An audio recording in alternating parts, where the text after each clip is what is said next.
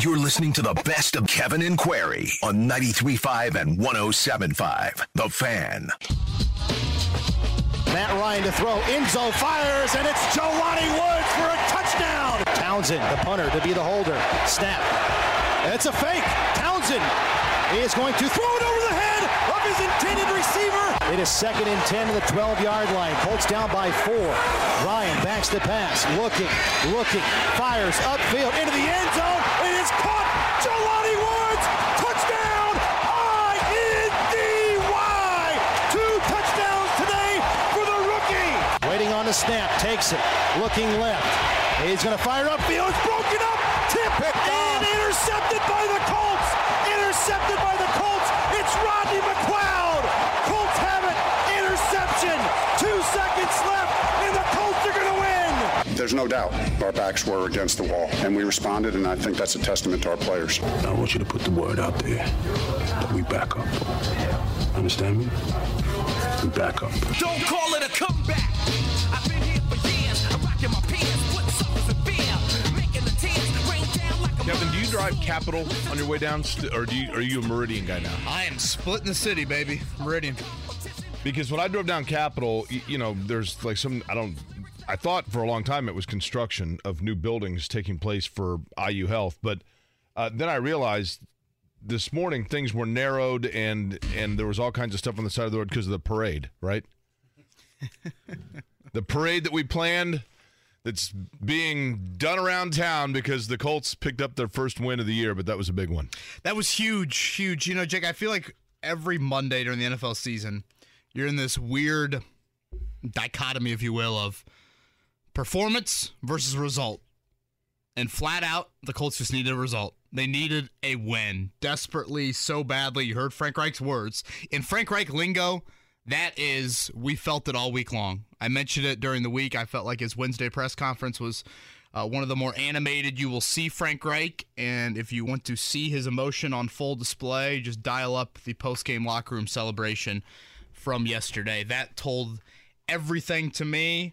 Uh, there are obviously reasons why the Colts won that game. We'll get into those. But at some point this season, Jake, the Colts have got to find a way to make up for the first two weeks. And yesterday was one. Well, and the other thing too that they did, and look, we'll get plenty into, uh, you know, how it came to be that they defeated Kansas City. Although, again, I, it's always interesting to me, Kevin, and I'm not saying that there were not huge areas of concern for the first couple of weeks for the Colts, but as the year goes on and things in the, in the waters settle a little bit, you know, two things. Number one, it is possible, as we talked about for two weeks, that that they were never as bad as what we thought in those first two weeks, and that things, you know, that their roster is pretty decent. But the other thing too is, you know, is it possible that say Jacksonville's actually pretty good, and that that wasn't as egregious as we think? Yeah, I uh, did not watch that one. Was Justin Herbert really limited? Well, I don't know about that as much as Because that's why I picked Jacksonville to cover. That was part of the reason why. I'm like, I assume Herbert is not going to play or he's going to be really limited. And then I look at that score and I'm like, even if he was limited, I guess that's still impressive by what Jacksonville did. Yeah, how about the AFC South, Jake? I've called it the laughing stock of the AFC. I've called it the true TV division. Uh, they go 3 0 against AFC West yesterday. That is amazing, isn't it? Just like we all predicted. That's right. What would that a parlay got you? By the way, Jake, credit to you on the Colts prediction. I just felt like Kevin. You went with the NFL never fails, right? Yeah, I, I think it was a couple of things. I listen. I don't predict games, or predict is the wrong word. You know, make our when we do our predictions. I very rarely do them like by analyzing schematics and numbers, and I, that's probably a far more effective way. But sometimes you can just kind of look at something and go, you know what, I, I've seen so many times. I mean, the the a home opener, you knew it was going to be a great day in terms of the weather and the you know the atmosphere was going to be good. I, I don't think the Colts were as bad as 0-1 and 1 looked. And this is what the Colts do and what they've done, right? You know, you you you write them off and then they go into San Francisco and they win. You write them off, they go into Buffalo and they win. You you you write them off. Kansas City comes in and they knock them off. Hell, hell, I've I've seen Joe Montana get beat. I think at, at the Dome back in the day. I saw Dan Marino get beat when he never should have. But now what they have to do is build on that and not give another game away. So they've made up for. You didn't think maybe they'd get Kansas City, so they just made up for losing in Jacksonville, right? To an extent. So now what you have to do is hold serve. You know, you you, lo- you turn around, and you lose to Tennessee or somebody like that, and you're right back to square one, right? Yeah, I mean Tennessee's a bigger game than Kansas City. Right. Frankly, when you talk And, about and you could make the argument the Colts needed that game yesterday more than Kansas City did, even though it's only the first quarter of the season. You know, I um I could give game balls in a couple of areas. Um, I think you start off and give it to the defense. Cut it credit, excuse me, to Gus Bradley for they made some personnel changes. They benched Nick Cross. They started Rodney McLeod. When Julian Blackmon went down early in that game, I'm thinking this is a recipe for disaster. You're losing one of your more trustworthy players. You're losing your deep field guy against Patrick Mahomes. And all of a sudden, I'm looking down on the field, and they turn to a seventh round pick in Rodney Thomas II. Never played a defensive snap in the NFL. They don't go to Nick Cross, they go to their seventh round pick from Yale, and he stepped up. He delivered. Uh, we talked on Friday. Isaiah Rodgers needs to be on the field. Isaiah Rodgers finally played. Um, I thought that was a big factor. Obviously, the highlight you just heard there of Stephon Gilmore with the tip and Rodney McLeod to ice the game. Um, so I think you certainly hand a game ball to the defense. Um, the other two game balls that I would probably give out, Jake, one to Jim Irsay for pressing the button and getting that window open, getting that roof open. Uh, and in all seriousness, and I know this might sound like a joke, Chris Jones deserves a game ball.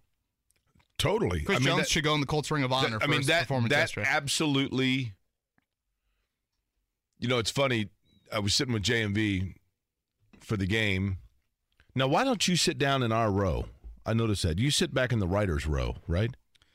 oh, I, I feel like I've always been up there. I've always sat next to Chap. Do you do you have an assigned seat, or is that just a, a seat that you've sat in so many times that it's your no, seat? it's it's a sign. Kevin Bowen, 107.5 The Fan, right next to Mike Chappell, and I'm next to the uh, like the wireless connector people, like the people that are in charge of like all the headsets. I think.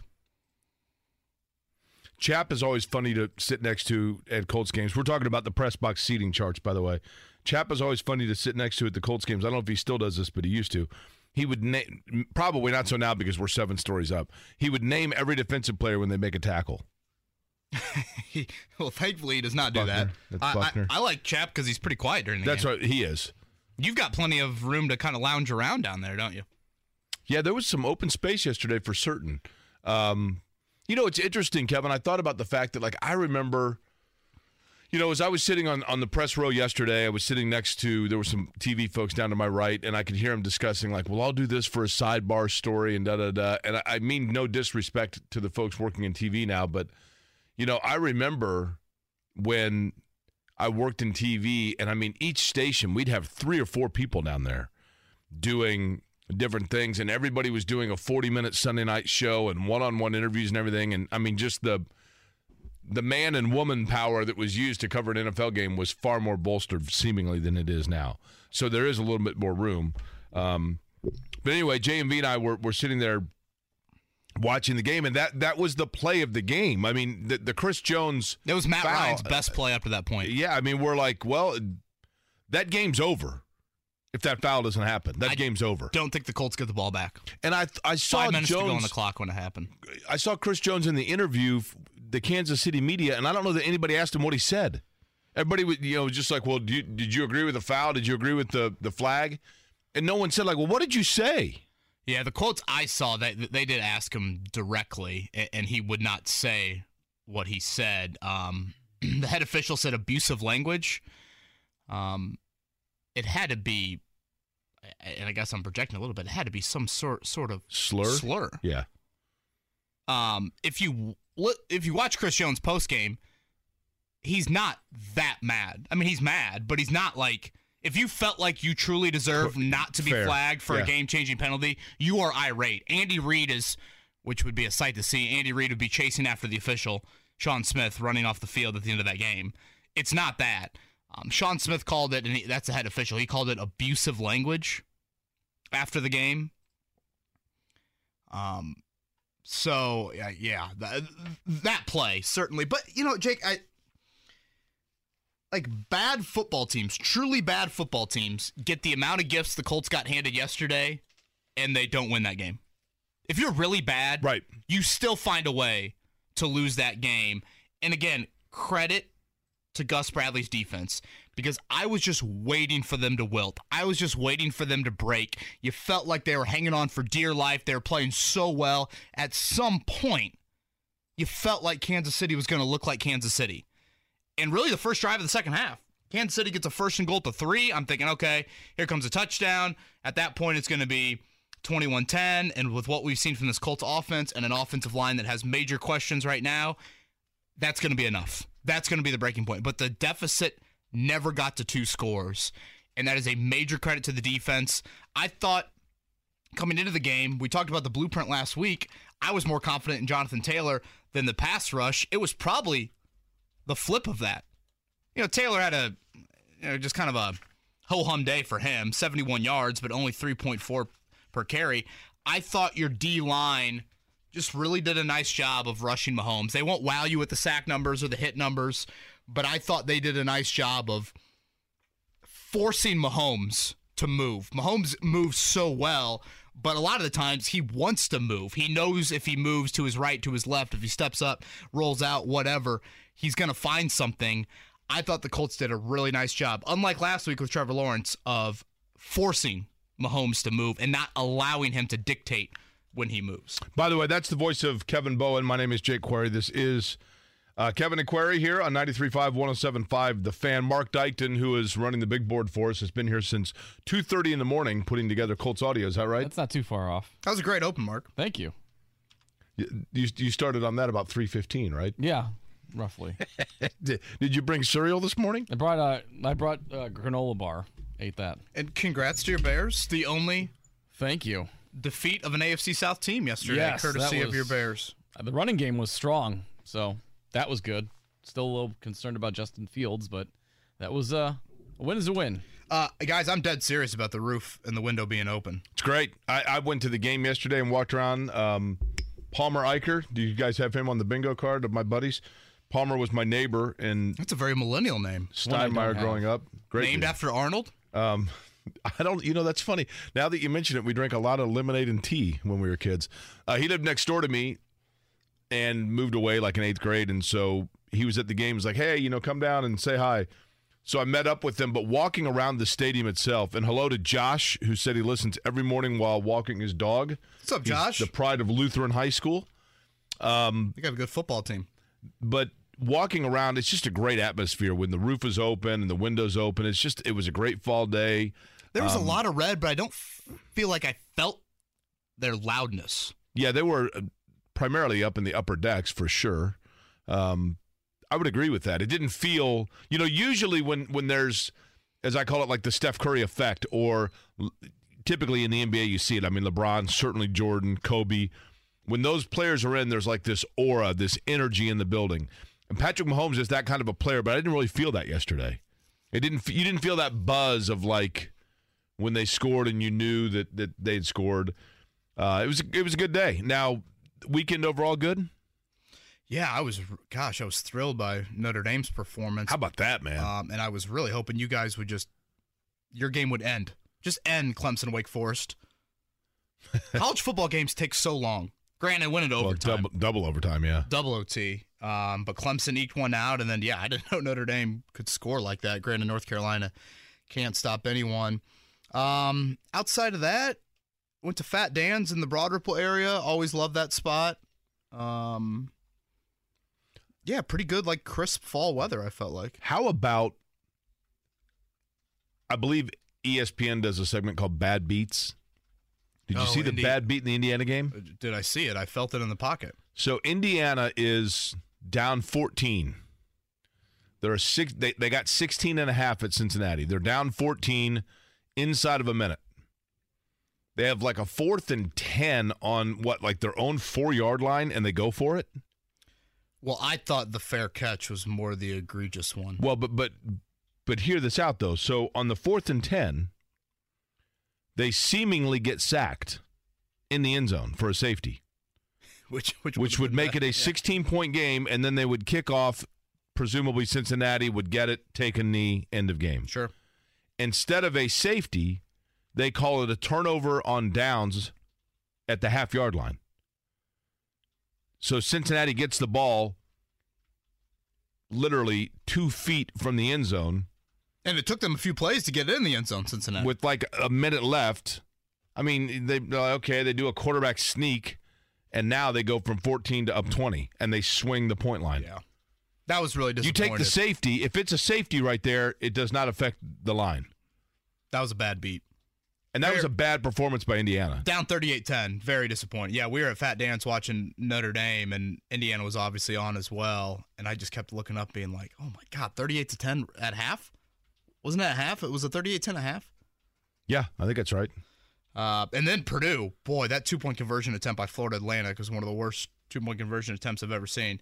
Um, but I guess without your starting quarterback, it's just survival mode. I thought Austin Burton had some moments for Purdue, and that sets up a massive one for the Boilers this Saturday. They are at Minnesota, Indiana, at Nebraska. Pacers Media Day today, Jake. Uh, tomorrow, the start of training camp for the Pacers. So a little bit more Pacers conversation to get into as uh, the month of September ends and October begins. We'll take your calls, obviously, throughout the show 317 239 1070. We're going to start a new segment on the show. Mark, I don't know if we have a title for it, but you tweeted out last night asking fans for their reactions to the game in five words or less. Mm-hmm. Scrolling through those, I really enjoyed those. Yeah, yeah. There's. I'll, I'll try to read, read the ones that are on air uh, appropriate. It- do our best. It's a good pulse. Yeah, some Chris Jones comments probably in some of those yeah. some of those tweets there. Maybe some pulse of the fans. Maybe we can workshop that title or something like that. Or I like that. Uh, one thing I want to note is that final drive yesterday. I think something we talked about when the trade for Matt Ryan was made, and I don't know if there's any way to say this, Jake, without it coming off as a shot at Carson Wentz. But I felt like with Ryan's resume, with how he exited Atlanta, when Colts players, offensively certainly, look at Matt Ryan in the huddle with the game on the line like that, there is just a level of confidence, level of belief that they didn't truly feel last year with the quarterback in the huddle. And as much struggle you had offensively, and Matt Ryan by no means was perfect through the first three three quarters of that game, three and a half quarters, the offensive line issues. You still got there late in the game, and yes, of course, Chris Jones helped you out big time. But Matt Ryan is eight of ten on that final drive, with Michael Pittman double teamed. You can clearly see it on the Jelani Woods touchdown. He gave his rookies two opportunities in Alec Pierce and Jelani Woods, and you guys know full well I've been the first one critical of the pass catchers. If somehow yesterday is the start of Jelani Woods and Alec Pierce being consistent, productive, not flinching in those moment type players, that can really change the outlook, I think, on this season.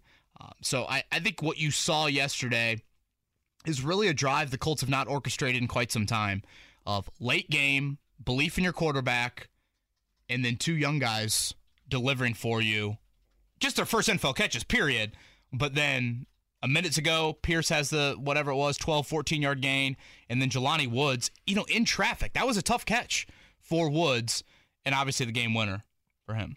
Uh, did you see Carson Wentz was sacked nine times yesterday? Nine times. You think the Eagles took some joy in that one. How about this? Uh, I started Justin Fields in fantasy because Justin Herbert was hurt. Oh. Uh, at least I thought he was. Uh, and luckily, I was playing Carson Wentz. Justin Fields yesterday, 8 of 17 for 106 and two picks. Not great. Now, Kevin, I say this because it's the AFC South, not because I'm wanting my prediction to come true, to show my prophetic nature. But, you know, I've been saying for a long time that Trevor Lawrence is going to be a real, has the tools to be an elite level quarterback because I watched every snap that he played in college and his he was unbelievable. I realized he had a superior cast around him than most opponents he was playing. But when the Colts beat Jackson, you know, I don't know if you saw the statistic that Uh, Trevor Lawrence won his first NFL road game in start number 10, which is like the second longest drought for a quarterback to win their first road game as starter that was drafted number one overall. Peyton Manning was the only other one. Did we see before our eyes last week that, that Trevor Lawrence has turned a corner in terms of the confidence and that it's coming together for him, or did we not know that yet? I think it's a huge step in the confidence direction. Huge step. Um, Jake, I remember we did an exercise back in the offseason. What teams are undoubtedly worse than the Colts in the AFC? And I think on that list, at least me personally, I put down three teams. I put down the Jets, I put down the Texans, and I put down the Jags. I also threw the caveat to you of if you look at those three teams, all three are led by rookie quarterbacks going in their second years. And what if any of those three do what Joe Burrow did in year two? Right. Do what Peyton Manning did in year two? Obviously, Zach Wilson's been hurt. Davis Mills continues to look like a QB that's telling Houston you should probably go draft one next offseason. But how about Trevor Lawrence so far? And again, credit to Doug Pederson, credit to Jacksonville for supporting him. Um, they've got a huge one this week with Philly, undefeated Philly, uh, coming up on Sunday. You know, if you're going to pick an AFC South favorite right now, would you go Indy? Would you go Jacksonville?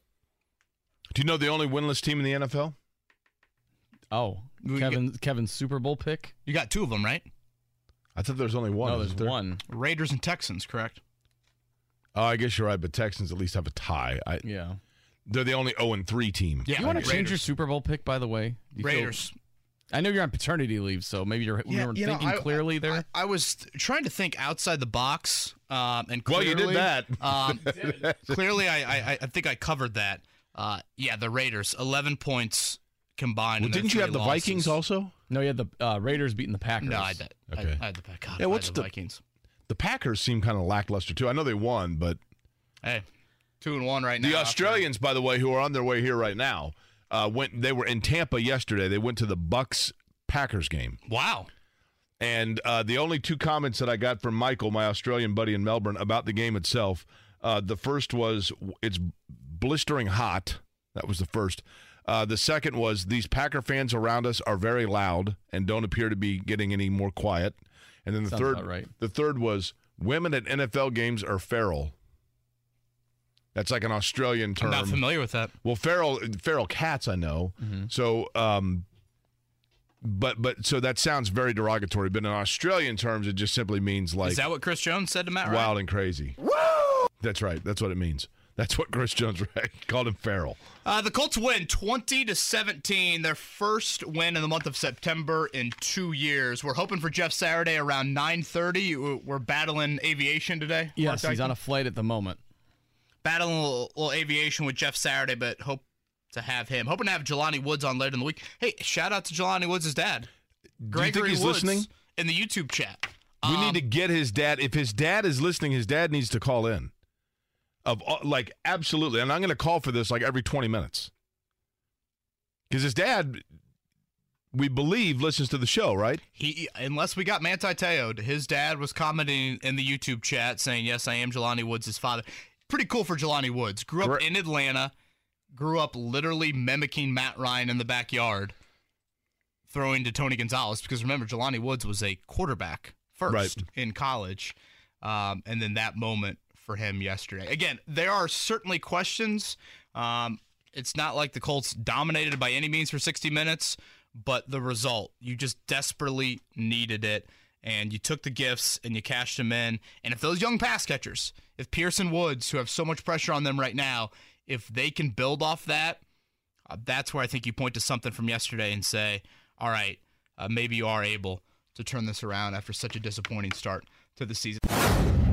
Good looking Monday on a Colts victory Monday here in the Circle City. Jake Query along with Kevin Bowen, Mark Dykton here as well. Kevin, I'm going to tee you up with a question that was sent to me via text before we get to phone calls from people reacting to yesterday's big win over Kansas City. Uh, Neil asks, All right, I'm going to go ahead and just lead this off right now. Where was Quenton Nelson and what happened to him? Uh, by the way, Matty Bowen thrilled at the Mark Dykton reentry right there of Rihanna, who will be the halftime show at this year's Super Bowl. Um, she was very happy to hear that news. yesterday. Uh, where was Quenton Nelson? Jake, the interior of the offensive line continues to be a liability, particularly in short yardage. I, I don't know how much I honestly put on Nelson himself. I mean, certainly you would hope that you could run behind him and get a half yard, but the issues from Danny Pinter to Braden Smith to Ryan Kelly, and just the overall amount of free rushers. Like, how many times was the ball snapped and within two seconds there's a red jersey in front of Matt Ryan? And I don't think that is squarely on the offensive line. Frank Reich gives full autonomy at the line of scrimmage to his quarterback. That is a, and that's where I'm sitting in the press box thinking, that's a 15 year vet at QB. That's a seven year vet at center. And they are allowing free rushers like none other. So whether you're not accounting for them properly or you're not finding the hot read properly, it got to a point late in that game, Jake, where I'm thinking there, uh, I'm sitting there thinking, oh my God, Matt Ryan's going to get killed one of these games. Yeah. And am I Like hurt. Like I, I mean, Matt Ryan, like Nick Foles. We're going to see Nick Foles play quarterback for the Colts this season. am I being too critical if I say that Matt Ryan, who uh, undoubtedly, uh, kudos to Matt Ryan, I think he was the big reason why, you know, down the stretch. Listen, the penalty on Chris Jones helped, obviously, but when it came down to it, Matt Ryan was able to to lift them up. I think There was poise. poise is a good word to say, but is there becoming a trend or a concern over his uh, at times inability to hold on to the football? There's like a general awareness that I'm kind of like, wait, isn't this why they got you? Right. Like you're supposed to make all the smart plays. And there's a little bit of that that's uneasy. 12 sacks against Matt Ryan through 3 games. That means if you kind of multiply that out to 16 games, that would be 64 sacks against Matt Ryan. The career high for him in his NFL career 48. Offensive line a definite worry. 239 1070, the telephone number. Who we leading off with, Mark? Let's go with Vince. Vince, good morning. What's up, Hey, Vince? good morning, guys. Regular listener. Uh, the sun's going to come up. Beautiful sunrise today. Whistling on the way to work. We got a cold swing yesterday, so all is good. Uh, just a couple points. Um, you know, listen to Romo and Jim Nantz call the game yesterday, which is always a you know it's always pretty cool. Uh, and Tony Romo, while he's probably not the most expert person in the world, just made some very good points yesterday, and a lot of it a lot of the issues, and he even diagrammed a couple of them.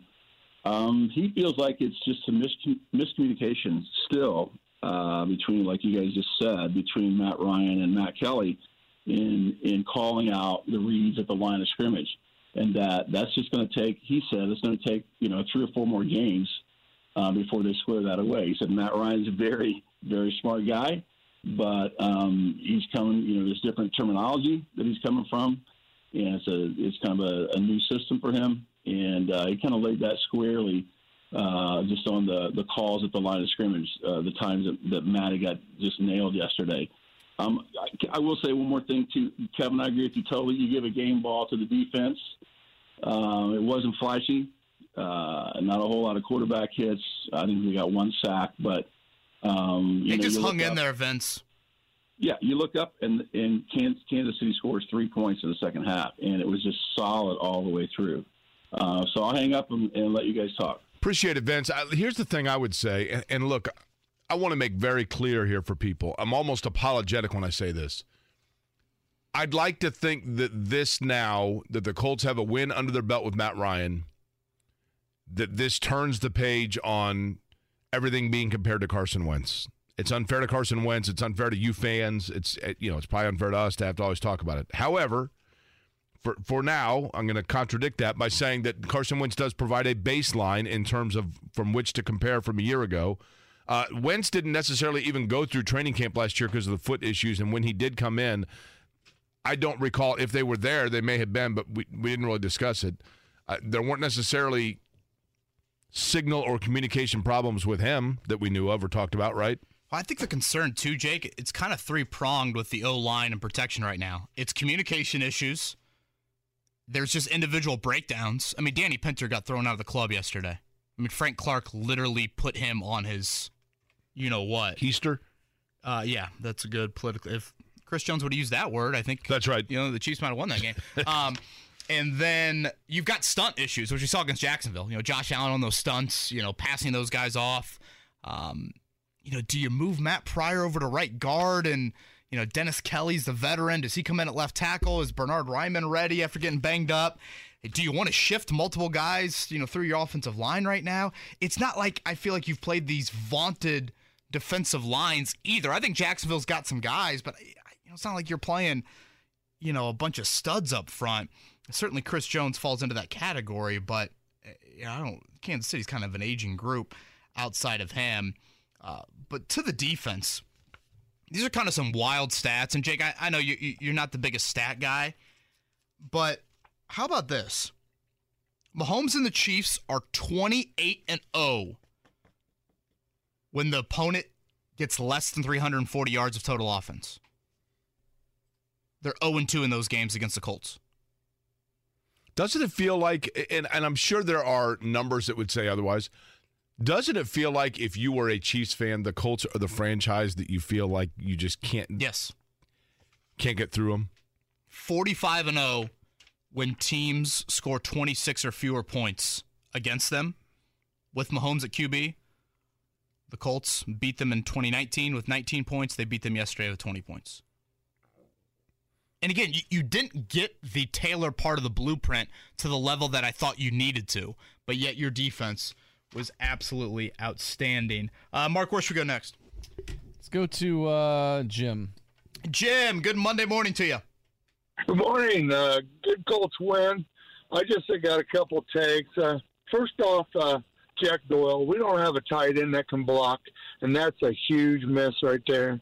Um, but um, when we went into the spread, everything opened up a little bit, and it's just because we don't have enough blockers. They thought we were going going into this season. They thought we were going to be a power running team. We're going to have to spread it out. Uh, We're, they're putting eight guys in the box, and and they're daring us to run because they know we don't have enough blockers. And that's all I got. Thanks, guys. Listen, the part about Doyle in terms of needing a blocking tight end, there's no question about it, right? I mean, we've He looked good on the Jumbotron yesterday, Doyle. uh, Shaquille Leonard very active on the jumbotron. very active, very active there. Um, you know, not only did you lose Doyle, but Jake, how many times was Michael Pittman just blown up on a screen? And you've lost one of your better blocking wideouts. First off, Pittman is one of your better blocking wideouts. Obviously, he can't block when you're throwing a screen to him. But I think the loss of Zach Pascal is felt too when you're talking about um, you know guys blocking on the perimeter. Hey, listen, we've been really critical of Chris Ballard. I have in particular um, about wideouts. I don't know necessarily that you can say that they have a wideout room just yet, but they do have. At least yesterday, they had options for Matt Ryan. Jelani Woods was huge. How about But how about Alec catch? Pierce? How about Pierce just in general, right? I mean, So that first catch he made down the Chiefs sideline, just kind of that jump ball to him, that is what you saw at Cincinnati. I mean, Notre Dame and Indiana fans, they saw that firsthand last year when Cincinnati won in both of those, um, you know, visiting stadiums. Um, that is what we saw out of Pierce at training camp: is one-on-one situations. You throw him a ball, you give him a chance to go up and get it, and he can make that play. I thought that would be kind of his rookie weapon. We would see that, you know, once every couple games, something like that. You know, to me, he needs two of those balls every game. Because right now, a guy that Jake, I don't need to see too much of, or I think he's playing too much, is Parris Campbell. Boy, at this point, I'm, is he still on the roster?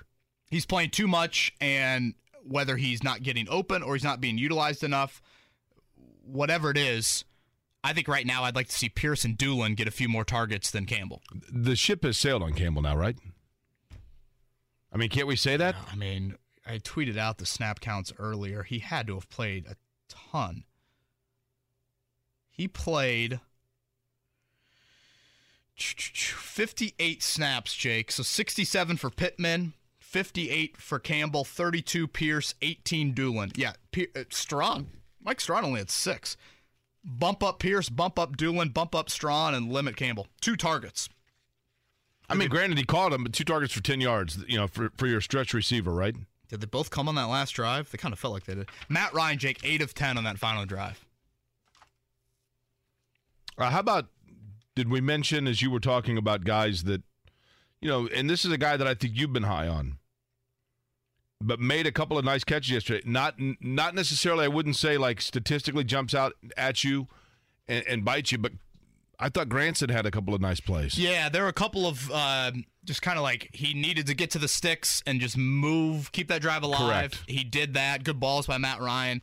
I thought um, to move those sticks. I, do you think the muff to start the game? Do you think that was window roof related, or was that a rookie feeling Ashton Dulin and a lefty punter causing some havoc? Boy, that's a good question. Um, I don't think I saw the glare on that play as much as every year when the Colts play a September home game and the roof is open, I'm like, God, the glare. You know what's funny is I went down to the end zone, section 152, to say hi to some folks, and you know uh, it's no different than just being anywhere where I get. I don't know what it is about like the direction of the sun, but I mean it, it is blinding. I get, and I know that people like fans are so soft when they complain about the roof being open in that section of 152. But I'm like, dude, it is brutal, man. I'm like, you can't see anything, and I'm like, well, how, why is that? It's it's almost like the way the the stadium is built. It funnels all the light into like one eight row section. I feel like I'm in section 152 every once in a while when the sun just beams right into. That's this exactly what it's window. like. That's what it's like. And it just it lingers, I feel like too. And you know, when he coughed that up, that was in that direction. Hell, the Kansas City kicker beth- missed both the kicks in that direction. What, Yeah. what was up with that fake field goal? That was, what was weird. what was up with their? Yeah, the fake field goal was terrible, right? I mean, just have Mahomes go for it. I don't want to see anybody try to usurp the greatest play in the history of the NFL of the fake punt under Chuck Pagano. That it'll always stay. That is your creme de la Yeah. creme, Mount Rushmore, Washington Yeah. Monument, it in whatever you want to call it. Yeah, I mean, do not even try to unseat that as the greatest play in the history of the NFL. Now, NFL. what about the Miami punter? Did he try to do that yesterday with the butt punt? Oh. what's that? The butt punt. The lineman needs a proctologist appointment this morning. Hold on. Did you not see that? I know we had a butt fumble years ago with Mark Sanchez. Well, Mark Sanchez was on Twitter yesterday thanking the Miami Dolphins for that. The undefeated Miami Dolphins, by the way. How about that, man? Hey, I was dead. I'm dead wrong on the Super Bowl pick, but a couple locks from from Friday. Miami covering and Jacksonville covering. Um, yeah, literally, Jake backed up in the end zone, and you know, you know the, the personal protector guy. He just punted it right up as you know what. Um, did you see at the end of the Miami Buffalo game the Ken Dorsey tantrum for Buffalo, the offensive coordinator? I did. I didn't know Ken Dorsey had that in him. People jumped all over me for this, but I'm going to stand by it. And I get it. It's the end of the game. You're emotional, whatever. I'm telling you, like when you when I saw that, and this is how maybe I just know I'm old, but when I saw the video of Ken Dorsey slamming his iPad and slamming his papers, and I mean the instantaneous combustion of his emotion in that moment, I thought two things. Number one, I thought if I was somebody who was looking at him as a coaching candidacy, like a head coaching job or something like that, I would think to myself, like, whoa, like in the moment of intense pressure, like that's his reaction. And I know people were like, dude, you just don't know how to compete. Uh, Okay, whatever. Uh, Number two, and I know that this is me way overthinking it. I get it. Guilty as charged. But when I watch something like that, and I think if that's the way that he handles his emotions or he handles his frustrations when the cameras are on him, what's he like when he goes home? I- can't be the only one that thought that because it was a little absurd. Did anybody say anything about Tom Brady breaking two tablets last week on the sidelines? I get it. Seen Aaron Rodgers throw a few in his day. I, I get it, but like that's, I, I think it, it does feel different because It was hilarious, frankly. I mean Rodgers and Rodgers and and Brady. Those are moments where they're like they're mad at themselves. I don't know. It just, I'm just thinking to myself like, dude, you are being entrusted to make critical decisions in the heat of the moment. And I know that that was once the game ended. But seeing that display of combustible emotion would make me, if I was thinking about hiring somebody in a coaching situation, think, I don't know, man. Do his emotions get the best of him when it when you it matters there's any most? owner or GM out there that says, "I love that fire"? It's helped them get to the level of being the quarterback on arguably the greatest college football team ever. It's helped them get to the level of being an OC on arguably the best team in the league right now.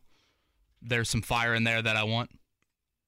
Uh, probably. I think there are also some that would that that would give them pause. Quite frankly, to be honest with you, What But- uh what led to that? Like what what was the play? Well, I- it was the end I of the game. watching. Buffalo Buffalo was was moving down the field trying to win the game, and they ran they ran out of clock time. Got it. They didn't. They were supposed to do whatever to to get a, a last play in, and they ran out of time. Josh Allen got like under pressure and he threw it, and they tried to get to the sidelines and just couldn't. do it. Right. Gotcha. Here's Ken Dorsey, by the way, talking about that afterwards. Yeah, well, I'm not. Uh, uh, I'd like to think I'm not too much of a psychopath. So there you go. I, for a second, I thought that was real. That is real. That is real. That is his audio. Yeah. Yes. They made him available after the game. No, that was that no, was that was before. a couple couple days before. Um, Mark, I'm shocked. You know, 751. You haven't played the Mr. Gilmore audio. I mean- How about that pass deflection? That was nice. Didn't it almost feel like at that point, if Kansas City completes that ball, did anyone else have the feeling like that kicker's going to make it from 55? He, he's missed all the short ones. He's about to get cut. I kept waiting for them to trot out Justin Reid. this is what sums up Kansas City yesterday. All the gifts, all the mistakes. Their head coach literally got asked in the post-game press conference if he ever thought about taking his starting safety and putting him at place kicker. Dead serious.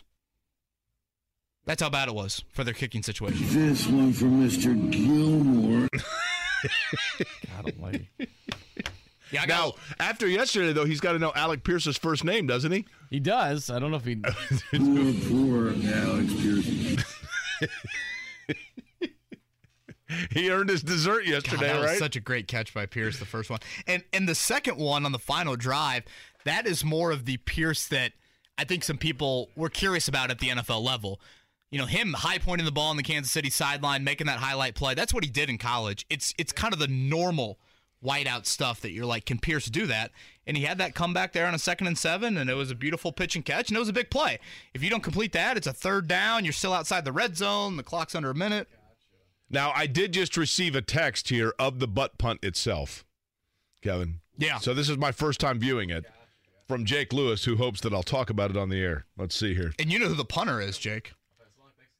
Uh, is it um, Reggie Roby still in Miami? Is he still there? It, it's the uh, it's the onside kick guy from the Super Bowl, Colts Super Bowl, Colts Saints. The punter is oh this it's the Saints onside kicker. Mm-hmm. I Thomas. thought you meant Hank Morstead. Baskett, Well, no. right? you don't want to mention that name around Yeah, here. You do not do not want to mention that. Uh, Kurt, want to talk about the offensive line, Mark? Yeah. What's up, Kurt? Not much. How are you guys? Doing great. How are you? I am great. Hey, um, you know, I I was just thinking about this offensive line and you know some of the challenges we've had, and I did call you guys back in February or March when we did not re-sign Chris Reed, and I thought that was a big miss because we were just creating another hole that they were going to have to fill in the draft. And um, you know, although I guess to contradict myself, if they had signed him, you know, that would take them from what the highest paid offensive line to another level, I guess. But anyway, just really, really disappointing. I don't know if they uh, need to bring back uh, Dave Guglielmo, like some people have said, but uh, he's he's there at Boston College. Maybe maybe give him a call. It just seems like they need someone who will uh, hold him accountable and maybe rip into him a little bit. I don't know what the problem is. You know, the uh, one thing to note about Chris Reed, he signed with Minnesota in the offseason. Jake, I think he went to like Minnesota State or one of those schools. Again, I think we get caught up in free agency so many times of Is like that the school in Coach? Remember the show Coach? Wasn't that Minnesota State? Boy, I it's just right over my head with that one. I remember that show. Um, I think there's times in free agency where a guy wants to go back to his home, go and he start. I believe he's starting for the Vikings right now, if I'm not mistaken. Um, but to Kurt's point, they literally just handed the starting jobs to Danny Pinter and really to Matt Pryor as well. There was no real competition. Mark Glowinski with the Giants, Chris Reed with the Vikings. Uh, that to me, I think, is a little bit more of a question on the offensive line. Is um, they just really handed those starting jobs to those guys, and they were incredibly unproven. Again, Danny Pinter's never played guard in his life until entering the season, and Matt Pryor, compared to 99% of the left tackles in the league, has barely played over there. Uh, Minnesota State is in fact the the school where they coached in the movie and the TV show Coach. Chris Reed was like a. Um, Did you not watch Coach? That seems like it would have been right in your wheelhouse. No, did I? I mean, you would have been like in middle school. And it's a- Uh, it was on from 1989 to 1997. Yeah. Yeah, so I mean that would have been eight to ten. I mean your old. elementary school years, but I mean it was a sitcom about a I was fictional watching football Recess. coach. But like in 1996, when you were 13 years old, like a TV show about a football coach. In '96, I was seven years old. I thought you were born 83. '89. Oh, yeah, okay. Never mind then. We've been doing this show for how long, Mark? Oh, almost a year. Wait till you Feels turn like 10. Wait till you turn 50. You guys are all youngins. Right? Last two seasons, he coached a fictional National Football League team called the Orlando Breakers. That's a weak name. Orlando Breakers was the name supposed to be the name of a USFL team. Right? They stole it from Coach then. The Boston Breakers moved to actually they were Orlando for a year and then they were supposed to move to Portland and then the, the league folded. So undefeated teams Back in 83 when Kevin was born. Undefeated teams through three weeks: Dolphins, Eagles, and we'll see if the Giants can continue that tonight. Who would have guessed it? Now, what would you have gotten for that trifecta? Right. How about the over/under on Giants, Cowboys tonight? Boy. I'm going to can I guess what it is? Sure. 35 and a half. Cooper Rush and Daniel Jones, 35 and a half. 39 and a half. Take the under. Which in NFL standards, Hey, that is like What happened with Iowa? Did you see Iowa and Rutgers had like the lowest over under in quite some time? And I saw Iowa had a pick six. let me see what the final was there. Hold on. I got it somewhere. I mean, here. don't you have to just take the over tonight and just cheer for points? Yeah, pretty much. We've had this methodology before, and I feel like it's worked. Um, now, you know, come from someone that again picked the Raiders to go to the Super Bowl, so take that for what it's worth. I think the over under in Iowa Rutgers was 36 and the final score was 27-10. Vegas, Unbelievable. It feels to me like Jacksonville and Tennessee. If you look at the division, I think we know now that Houston's in, you know, re- rebuild mode. Would you agree with this? Jacksonville and Tennessee are two franchises whose trajectories right now look totally different. Sure, without question, without question. And again, when we're talking about the AFC South this year, you know, last week I guess I was like first one to eight. Maybe after yesterday's results, it's like it's still like first one to nine wins, and I think Jacksonville can be there. You know, to your point earlier, Jake, they don't look like a 12 win team in my mind. I mean, they still struggled big time with Washington week, week one. I think they benefited yesterday. It was very impressive what they did yesterday. They benefited, I think, from a hobbled Justin Herbert. Sure, but that doesn't. But Justin Herbert doesn't affect them scoring 38 points. Sure, sure. Um, I do think you look towards Sunday. The fact that the Colts have already missed two chances for AFC South wins just adds to the importance of Sunday. I said it to John when I went on with JMV yesterday morning. I said to him, as much as this game is massive because again you're in the here and now and you're in the present, it's next Sunday it's more important. I mean Tennessee, it's a divisional game. Right. You haven't played them yet. You've already squandered two divisional opportunities. That's the bigger one. Uh, joining us now on the Payless Liquors guest line, as he does each and every Monday, he is the wild traveling man, Jeff Saturday. And Jeff, uh, listen, it's a Colts victory Monday, which always puts a little spring in the step for people here in Indianapolis. And I mean no disrespect to the Colts, but I want to ask you this as a guy that knows your way around the NFL. Was that game yesterday as much about the Colts winning it or Kansas City losing it? Oh, you can't rain on my parade this morning, bro. I, I ain't looking at, I ain't looking, I'm not looking at any win in a negative way. We'll take them however we can get them. Uh, it, it, did the Chiefs? Uh, did they hurt themselves for sure? But, but we took full advantage of it, and uh, I think that's what you have to do in the NFL, man. It's hard to win, and and again, it wasn't the prettiest game. Um, it wasn't like you looked at it and go, man, the Colts just played super clean. The Chiefs did as well, and we just outperformed uh, a team at their best. But look, man, you have off days, and, and the Chiefs did, and uh, the Colts when they when they had to make plays made them, and I think those are the things you build on. You know, you can't. Um, you know, you can't look a gift horse in the mouth, bro. When it when it when it presents itself, take advantage of it, and that's what they did. Jeff, I think a unit that deserves the entire unit deserves a game ball would be the defense. I I just felt like they hung in there, hung in there. You know, bend but don't break has such a negative connotation, I feel like, to fans, but they did that. They forced field goals, and I thought that was the difference, keeping it at a one score game, because your offense had struggles, certainly. Um, but I, I felt like for how poorly the defense played the week prior, Gus Bradley had some issues last year against Mahomes. I thought rush and cover, you know, the run defense, everybody, great work by that unit. I fully agree. Look, I, I think when you look at their um, uh, the, the, the second half in particular, I, I thought they played lights out, man. I mean, look, you you uh, they they harassed Mahomes uh, frequently. He was never comfortable. Um, I, I know Kel, you know Kelce drops one in the end zone, but but other than that, um, just kind of glaring error. I mean, they they made them like you said earn it, and then uh, Kansas City obviously helped them with some of the uh, some of the plays they made. But man, that defense, um, for, for for as rough as they had a go of it last week, to your point, against a, an, an incredible uh, quarterback and really offensive system. Uh, I thought they did. I thought they met the challenge, and you're 100% right. Give them the game ball because they kept you in it. And, and when, when you felt like our offense wasn't going to get it done, uh, they kept you right in there, man. So so good fight by those guys, and I know they got to be proud of that effort. Jeff, we talked about this earlier. Jeff Saturday is our guest. The emergence yesterday, uh, one game does not a season make. I say that a lot, but the emergence of Jelani Woods yesterday is that relegating further down now. I, you know, I think the Colts had been waiting for Mo Alie-Cox to show that he can be a reliable, uh, in particular, red zone receiver for Matt Ryan last year for Carson Wentz. Did they now all of a sudden find that extra ten dollar bill in their pocket doing the wash, and that now pushes Mo Alie-Cox a little further back on that timeline?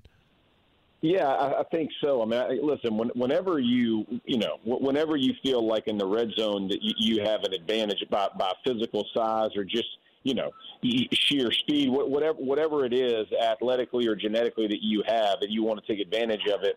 And I feel like that's what they found yesterday. And and and, and here's the deal: like usually in the red zone, and I say this usually because some teams, you know, go up, but but the but the rule, not the exception, is it's players, not plays down in the red zone, right? Is, is that you start going, okay, who are the players that I'm going to feature and how can I get them the ball? So when you find guys like that, that that's um, you know, between the 20s, maybe he's not the guy you're going to consistently depend on. But man, when you get down that red zone, you start circling, going, hey, matchup's going to be tough for these guys. I think that's what they found. Ryan found it early, uh, and then obviously the last play. But but uh, big time performance for him. And I, I think it was Frank or somebody in the locker room at the end was like, "Welcome to the NFL" or something. So I know I know everybody was uh, was fired up for him. But I, I do I think it's players, not plays down there, and he, he performed uh, uh, at a high level yesterday down there. Jeff Saturday is with us. No one better to ask about the offensive line than Jeff. A lot of free rushers yesterday. Matt Ryan has been sacked 12 times in the first three weeks of the season. Um, it just seems to be like a little bit of miscommunication, obviously, individual breakdowns as well. But I wanted to get your thoughts in your history, Jeff. Who handles stuff at the line of scrimmage when it comes from a pass protection standpoint? Is it a collaboration, center quarterback? Is it the quarterback has the final say? Is it the center has the final say? How does that typically work on game days? Well, when, when uh, you know when I was there, it was you know I would always set it, and then if there needed to be a change, uh, you know, 18 would make the change. So if he saw something or felt something was going to be different, uh, but we we would do all that stuff through the week. Honestly, I mean, we spent hours and hours, uh, you know, blitz breakdowns, blitz tapes. Uh, him going back and asking me, okay, on that play, what would you have called? Just so he had an idea of of you know where my mind was, and he would say, okay, I, I like that, but you know, be aware just in case of this.